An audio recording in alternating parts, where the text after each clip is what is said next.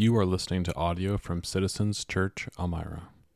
You can find more resources and learn more about our church at citizenselmira.ca. As was just read a little while ago, we're going to be looking at Psalm 38, um, almost verse by verse. So if you have a Bible or if you have a phone, uh, you can turn there. I'm not sure if you've heard of uh, cold case before. Probably many, many of you have. Uh, a cold case is a case that, you know, some crime that has happened and there's very little kind of clues as to how to solve it. There's no suspects. It's gone cold. And uh, in different countries, it takes a different amount of time. Some places it's a year, maybe other places it's a few years. But then it kind of goes into the files and it's called a cold case. And it just sits there until you know something's going to happen. And uh, there was a case in the UK that had been cold for 70 years. So it was the case of a prostitute who had been murdered after World War II. And so in World War II, there was all kinds of different people floating around Europe and uh, someone had tried to use her services, and in the payment, something the client was not happy, and the, the person ended up shooting this prostitute and killing her. And there was actually police really nearby, and so a chase ensued. It made it into the papers, and as they got to the subway, the tube, the murderer was lost in the crowd. So the case went cold. No, no leads, no, you know, no knowledge of what, decade after decade after decade. Finally, in 2015, in our province, actually, in Ontario, a old man who was 89 years old and was two years into skin cancer uh, finally got in touch with the authorities and said, uh, That case 70 years ago of the murdered prostitute was me. And so he sat in his bed in an old folks' home here in Ontario, uh, nearing the end of his life, and there were um, police officers from Ontario and police officers from the UK who were interviewing him. And they were trying to piece together, like, is this for real? Is, is this guy telling the truth? And so they actually had uh, old pictures of Margaret Cook, the prostitute, and they showed, like, kind of did like a line, you know, showed a bunch of different pictures, and he pointed her out right away. And they kind of like dug in, like, why are you doing this? 70 years on, you know, what, what's the point of this? And the reporter who took the story down said that, in his own words, he said he wanted to clear his conscience for 70 years. This murder had been hanging over him for 70 years. Welcome to Psalm 38, the last psalm that we're doing this summer. And maybe it's fitting that we end on a lament psalm because there's been so many lament psalms of the last two summers as we've been looking at these psalms. And in Psalm 38, uh, David is telling his own story. He is, in some ways, clearing his own conscience. He is going to give to us a, a way forward when it comes to sin entering our very own lives. And so, in this lament, it's going to cause us to be able to put into practice uh, some of the very things that David put into practice when sin enters our lives. And it will enter every single one of our lives. Sin is going to enter. And so, David is saying now with Psalm 38 here's what you can put into practice. And he begins with this, maybe the one that is the most counterintuitive to us, but he says, Receive the gift of discipline. Receive the gift of discipline. Listen to verses 1 through 3 again. O Lord, rebuke me not in your anger, nor discipline me in your wrath. For your arrows have sunk into me, and your hand has come down on me. There's no soundness in my flesh because of your indignation. There is no health in my bones because of my sin. I don't know if you've felt before the weight of sin or the consequences of sin in your life.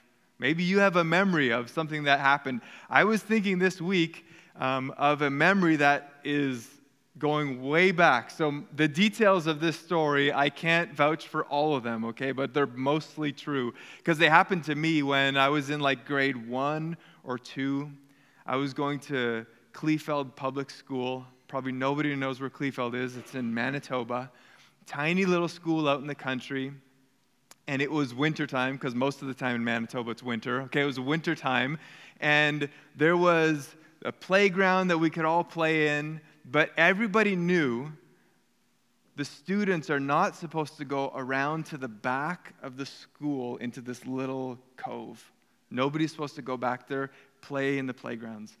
And somehow, I was uh, with a couple of other students in my grade, grade one or two, and we went back there. And we started doing stuff back there, uh, stuff that we weren't supposed to do.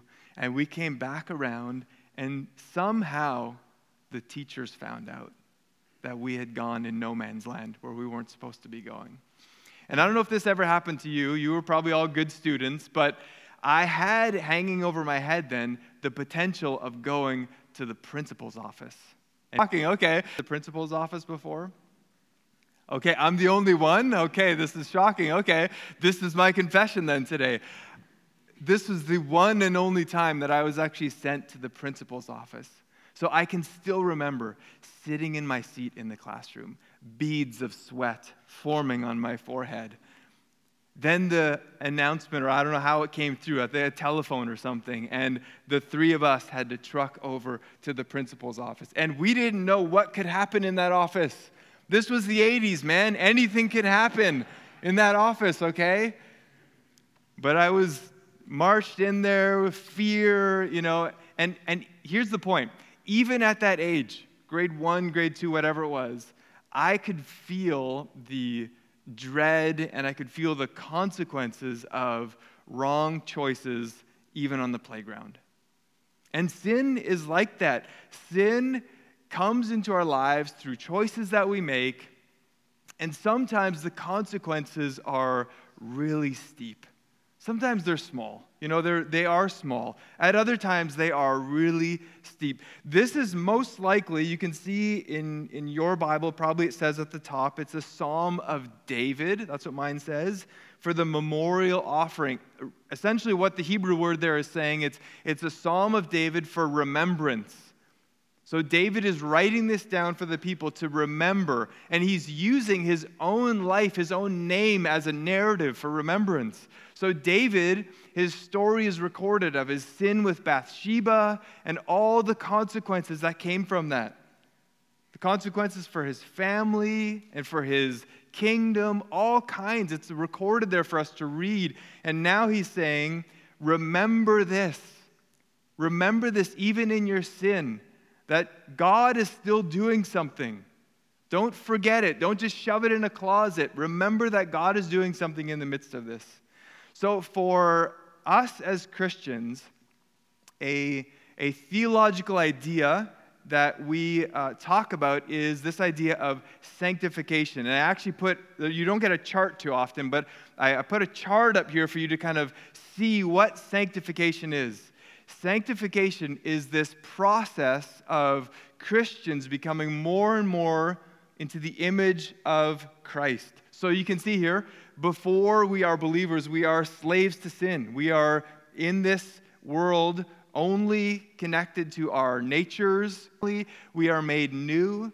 And then God is, is wanting in our lives, not for us to be these perfect people that have all of our lives together, but people who are becoming more and more like Jesus.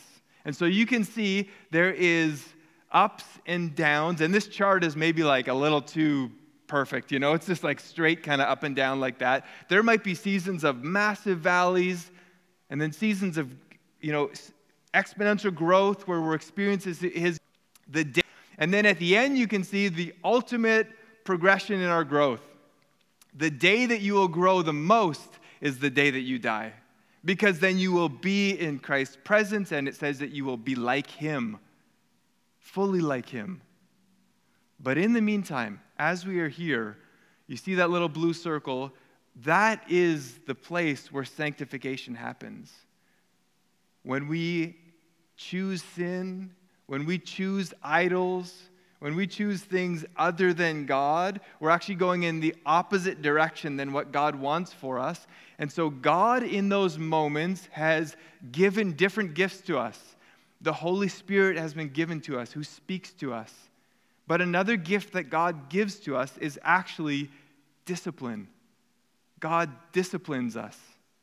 So, a text that it's a little bit long, I'm going to I'm going to read it here, but a text that helps frame this for us and helps us understand it better because most of us don't like the idea of discipline, and especially when it comes to ourselves. So, Hebrews actually helps us understand it. Listen to Hebrews chapter 12, starting in verse 5. It says this And have you not forgotten the exhortation that addresses you as sons, meaning a, a relational, a family kind of exhortation? My son, do not regard lightly the discipline of the Lord, no, nor be weary when reproved by him. For the Lord disciplines the one he loves and chastises every son whom he receives. For it is for discipline that you have to endure. God is treating you as sons. For what son is there whom his father does not discipline? If you are left without discipline in which all have participated, then you are illegitimate children and not sons. Verse 9 says this Besides this, we have had earthly fathers who disciplined us, and we respected them. Shall we not much more be subject to the Father of spirits and live? For they disciplined us for a short time as it seemed best to them, but He disciplines us for our good, that we may share His holiness. For the moment, all discipline seems painful rather than, un- than pleasant. But later, it yields the peaceful fruit of righteousness to those who have been trained by it. So the writer of Hebrews here says listen, discipline is good. Discipline is actually a sign that God loves you. And the writer here says, listen, here is how we know this actually, is because we have experienced discipline ourselves. So, to any of the parents in here, and anyone who was a child, okay, so that's everybody in case you're wondering. Um, if you're a parent, you are called actually by God to discipline your children. That's part of your calling. That's part of the, the work. It is to be a parent. And the writer here of Hebrews says, listen, it is self evident we can see this in people around us when they have been disciplined or not disciplined. And he says the product then is good. But he also says when you're in the midst of it, when you're in the midst of being disciplined, there's no joy in it. You're not enjoying it, it's not fun. But he says the fruit actually bears itself out over time. So, parents, Many of us have experienced uh, good experiences with discipline, but there may be also some in here who have really terrible or bad experiences with discipline. There may be some in here who think discipline equals spanking and spanking equals abuse.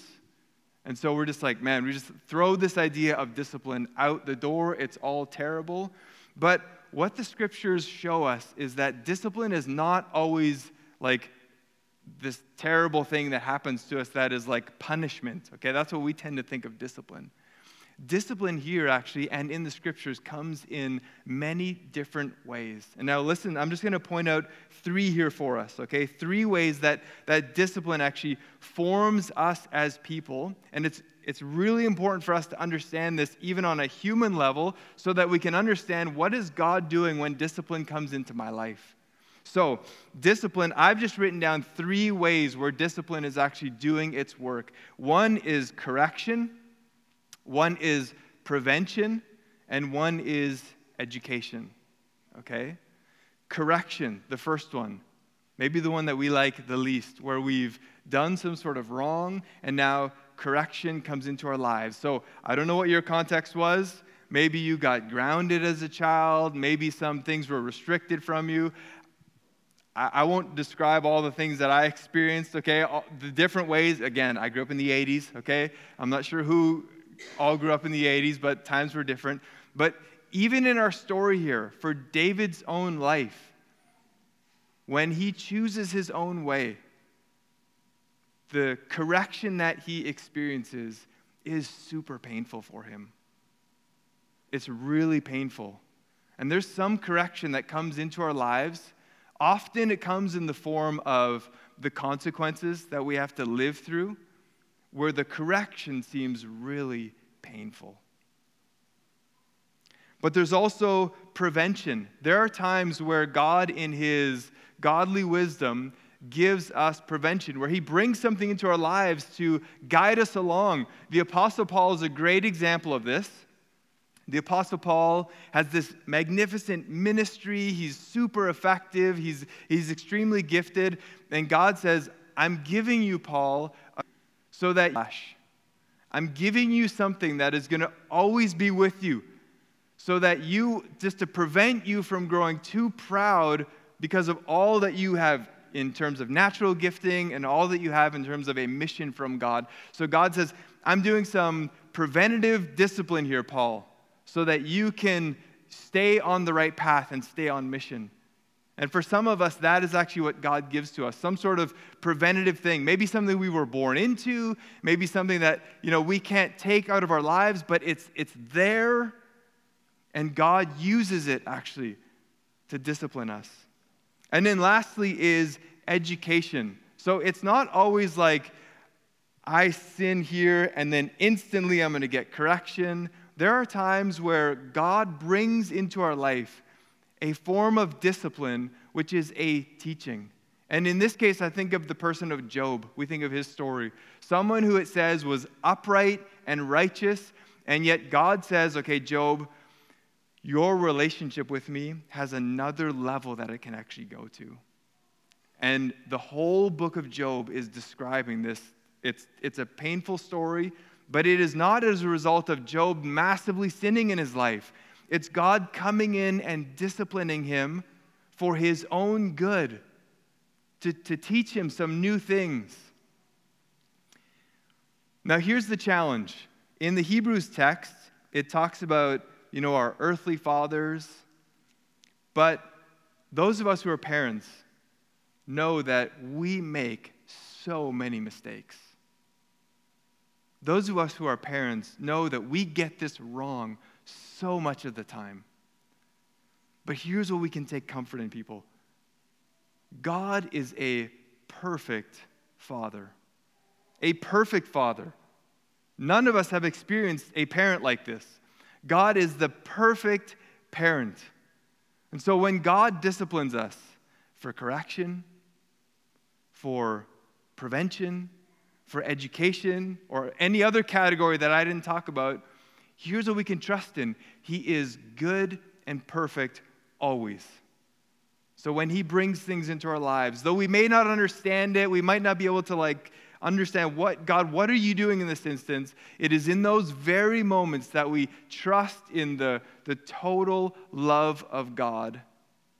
And we allow it to just wrap our arms fully around what He has given to us, even in the difficulty of it. Perfect, loving Father. So receive the gift of discipline, as difficult as that may be. The second is this David says, practice confession. So the results of David's discipline are put in uh, very graphic words here, and it's hard to know if this is like really happening to David or if he's just kind of describing his internal feelings. But listen to verse 4 For my iniquities have gone over and fat like a heavy burden, they are too heavy for me. My wounds, they stink and fester because of my foolishness. I am utterly bowed down and prostrate. All the day long I go about mourning, for my sides are filled with burning, and there is no soundness in my flesh. I am feeble and crushed. I groan because of the tumult of my heart. Wow, David sounds like he is in a desperate situation. He is feeling the weight of his sin, and he is expressing it in words that are super graphic. How do you respond when you sin?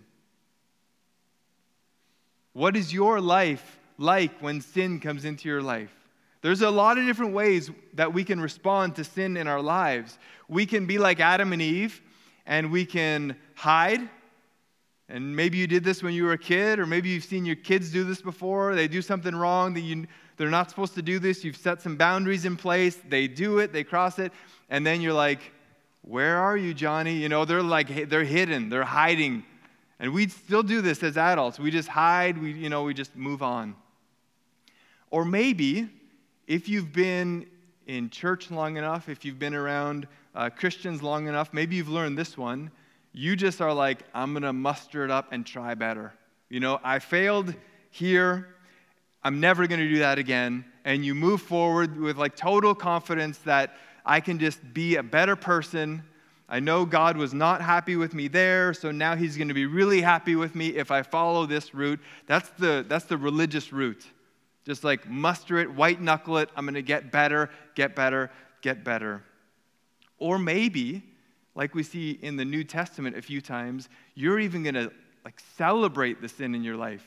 This is what the Corinthians were doing. They were celebrating what was going on in their midst. And Paul says, Are you guys for real? Like this kind of sin, Paul says, not even the pagans celebrate this kind of sin, but now this sin is in your midst and you're like lifting it up as a good thing. And this is also a temptation for us to just kind of live in it and not face it. But what does David encourage us to do? Remember, in his remembrance of his own life, David says, Confess, O Lord, Look at verse 9 and verse 18. Verse 9 says, O Lord, all my longing is before you. My sighing is not hidden from you. I confess my iniquity. I am sorry for my sin. But it's really hard to be totally honest. It's really hard to be some, even with someone that you are in most closest intimate relationship with. For me, the, the person that I'm the closest with is my wife Liz. We've been married now for 26 years. The majority of my life has been spent with her, for good and for bad. We're, there have been times, right? We are locked in. And over the years, there have been times where I have wronged her, where I've had to come and confess to her sin that I've done, where I have broken, and she's had to in turn forgive me in that process. And here's what I've learned in, in, in doing that one is that I probably should do it more often, but the other is this that anytime I do that confession process, it's really hard. Really hard, even with the person that's the closest to me on the planet. So now here David is saying, confess your sins to God. And here's the miracle of it God who knows us inside and out, God who knows everything about us, even before we say it, He sticks with us, He stays near us, and He hears us. So David says, practice your confession because confession is the entry point into forgiveness and it's the entry point into God beginning to work in your life. In Mark's gospel, it starts in chapter 1 with the entrance of John the Baptist, who is going to announce that the Messiah is coming, that Jesus is coming. And here's what it says in Mark chapter 1, verse 4 John appeared, baptizing in the wilderness and proclaiming a baptism of repentance for forgiveness of sins. And all the country of Judea and all Jerusalem were going out to him and were being baptized by him in the river Jordan, confessing their sins. So, here in Mark 1, John comes onto the scene, and he is the, the beginning. He is the forerunner for Jesus, who would be the Messiah. And now he says, Listen, do you want the Messiah to come? Do you want God to work in your life? It begins with confession, it begins with entering into forgiveness. And in that moment, where confession comes into our lives when we practice it before God. And even as James says in James 5:16 when we practice it with each other it's in those very moments in that very moment that God comes in and begins to work. The work of the Messiah begins when confession and forgiveness enters into our own hearts. So we receive the gift of discipline and we practice confession. And finally, we remember that God saves.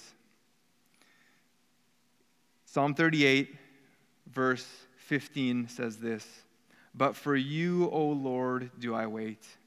It is you, O Lord my God, who will answer. Then verse 21 says, Do not forsake me, O Lord. O my God, do not be far from me. Make haste to in a, O Lord, my salvation. David here at the end, in, in, a, in a word of hope for us, you know, we're in the lament, you know, we're talking about sin, we're talking about confession, all these things that we all probably struggle with. None of us is like, I'm first to the line to do that. But now David at the end here turns and says, There's some really good news here. And the good news is that God is our salvation. God has actually done something. Thomas Goodwin, who was a Puritan theologian who wrote extensively just about theology, he wrote 12 volumes on theology. And each of those volumes is like over 500 pages, tiny font, you know, it's like lots of words. Volume 2 is exclusively about Ephesians chapter 2. The whole volume, 500 pages, is about that. And in that volume, he slows down for I don't know how many pages on this one single verse in Ephesians chapter 2, verse 4.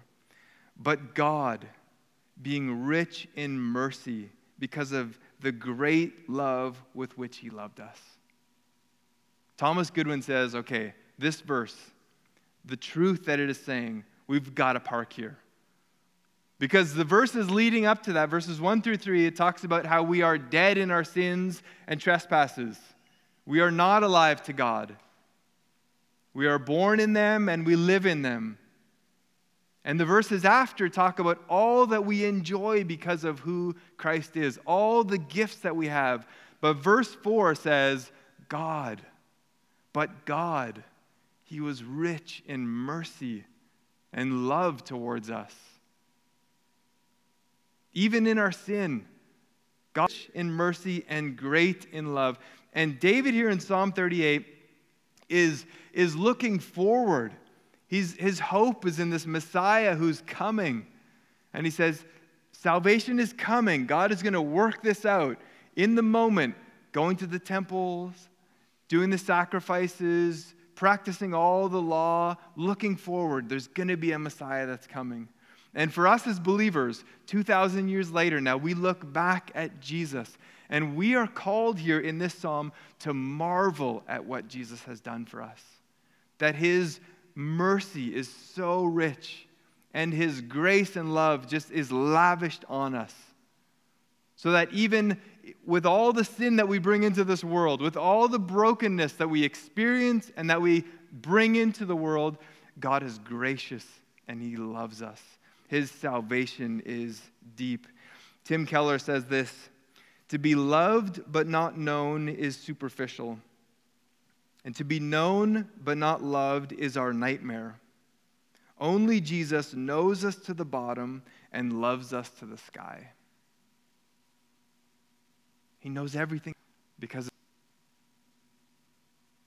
and he still went to the cross because his mercy is deep his love is wide. So David says, God is our salvation. But he doesn't just say it in a generic way. He says, God is my salvation. You see that? The last, the last verse, make haste to help me, O Lord, my salvation. He's made this personal. This isn't just an idea, it's not just a theological concept that's out there that, you know, the nation would talk about. David says, "This is my God. This is my salvation. He has made it personal." And there's, there's many of us who have sat in church year after year after year, and, and the message has been there, the mercy has been preached, the grace has been preached, but we have never made it our salvation. We've never been able to say, This is my salvation. And here David is saying, This salvation is so great, it is so glorious, and it's my salvation. I've put my trust in it. For many of us, we've experienced the opportunity of going on a trip somewhere. Maybe you've gone to somewhere exotic where you got the books, right? The Lonely Planet books, and you're looking at the sites that you're going to see. You've mapped it out, and you're, you know, all the restaurants that you want to do, and you've got your ticket. Maybe you've got your passport. Then you go to the airport what do you got to do though to like get there to enjoy all the fullness of what you've been looking into? You could stand at the gate there. I'm going to go. I'm going to enjoy Hawaii. It's going to be great. That beach is going to be wonderful. But unless you get on that plane, you're not going there. You're not experiencing it. Now, listen, the, the, where the story kind of breaks down is that, like, Planes are pretty trustworthy, but we know that it's not 100% trustworthy, okay? But Jesus is the only one who came, took on flesh, became a person, who died, was actually put into the grave, but didn't stay there. He rose from the dead. And people saw him and experienced him, put their trust in him, they touched him, they held him. He's the only one who we can say was the guarantee of it. So this morning, with David's words of lament and remembrance, I just want to challenge us all again to put our trust in our salvation, which is Jesus Christ, and to glory in our Lord. This week, I was able to, uh, one of the days over lunch, I was able to practice. Uh, midday prayer. I don't know if you've seen it on our website. We've got some resources on prayer. And uh, so actually, I just went on there and I looked and I was like, oh, there's a midday prayer. So it talks about having a few moments of silence and then uh, reading some scripture to, to reflect on and to pray back to God. And so I was struck by the truth of God's goodness to us in Psalm 103. And I just want to close our message by listening to these words, would you bow your head and close as we reflect on the glory of God and all that He's done for us? Psalm 103 Bless the Lord, O my soul, and all that is within me. Bless His holy name. Bless the Lord, O my soul, and forget not all His benefits. Who forgives all your iniquity, who heals all your diseases, who redeems your life from the pit who crowns you with steadfast love and mercy, who satisfies you with good so that your youth is renewed like eagles. The Lord works righteousness and justice to the oppressed. He made known his ways to Moses, his acts to the people of Israel. The Lord is merciful and gracious, slow to anger and abounding in steadfast love. Bless the Lord. Amen.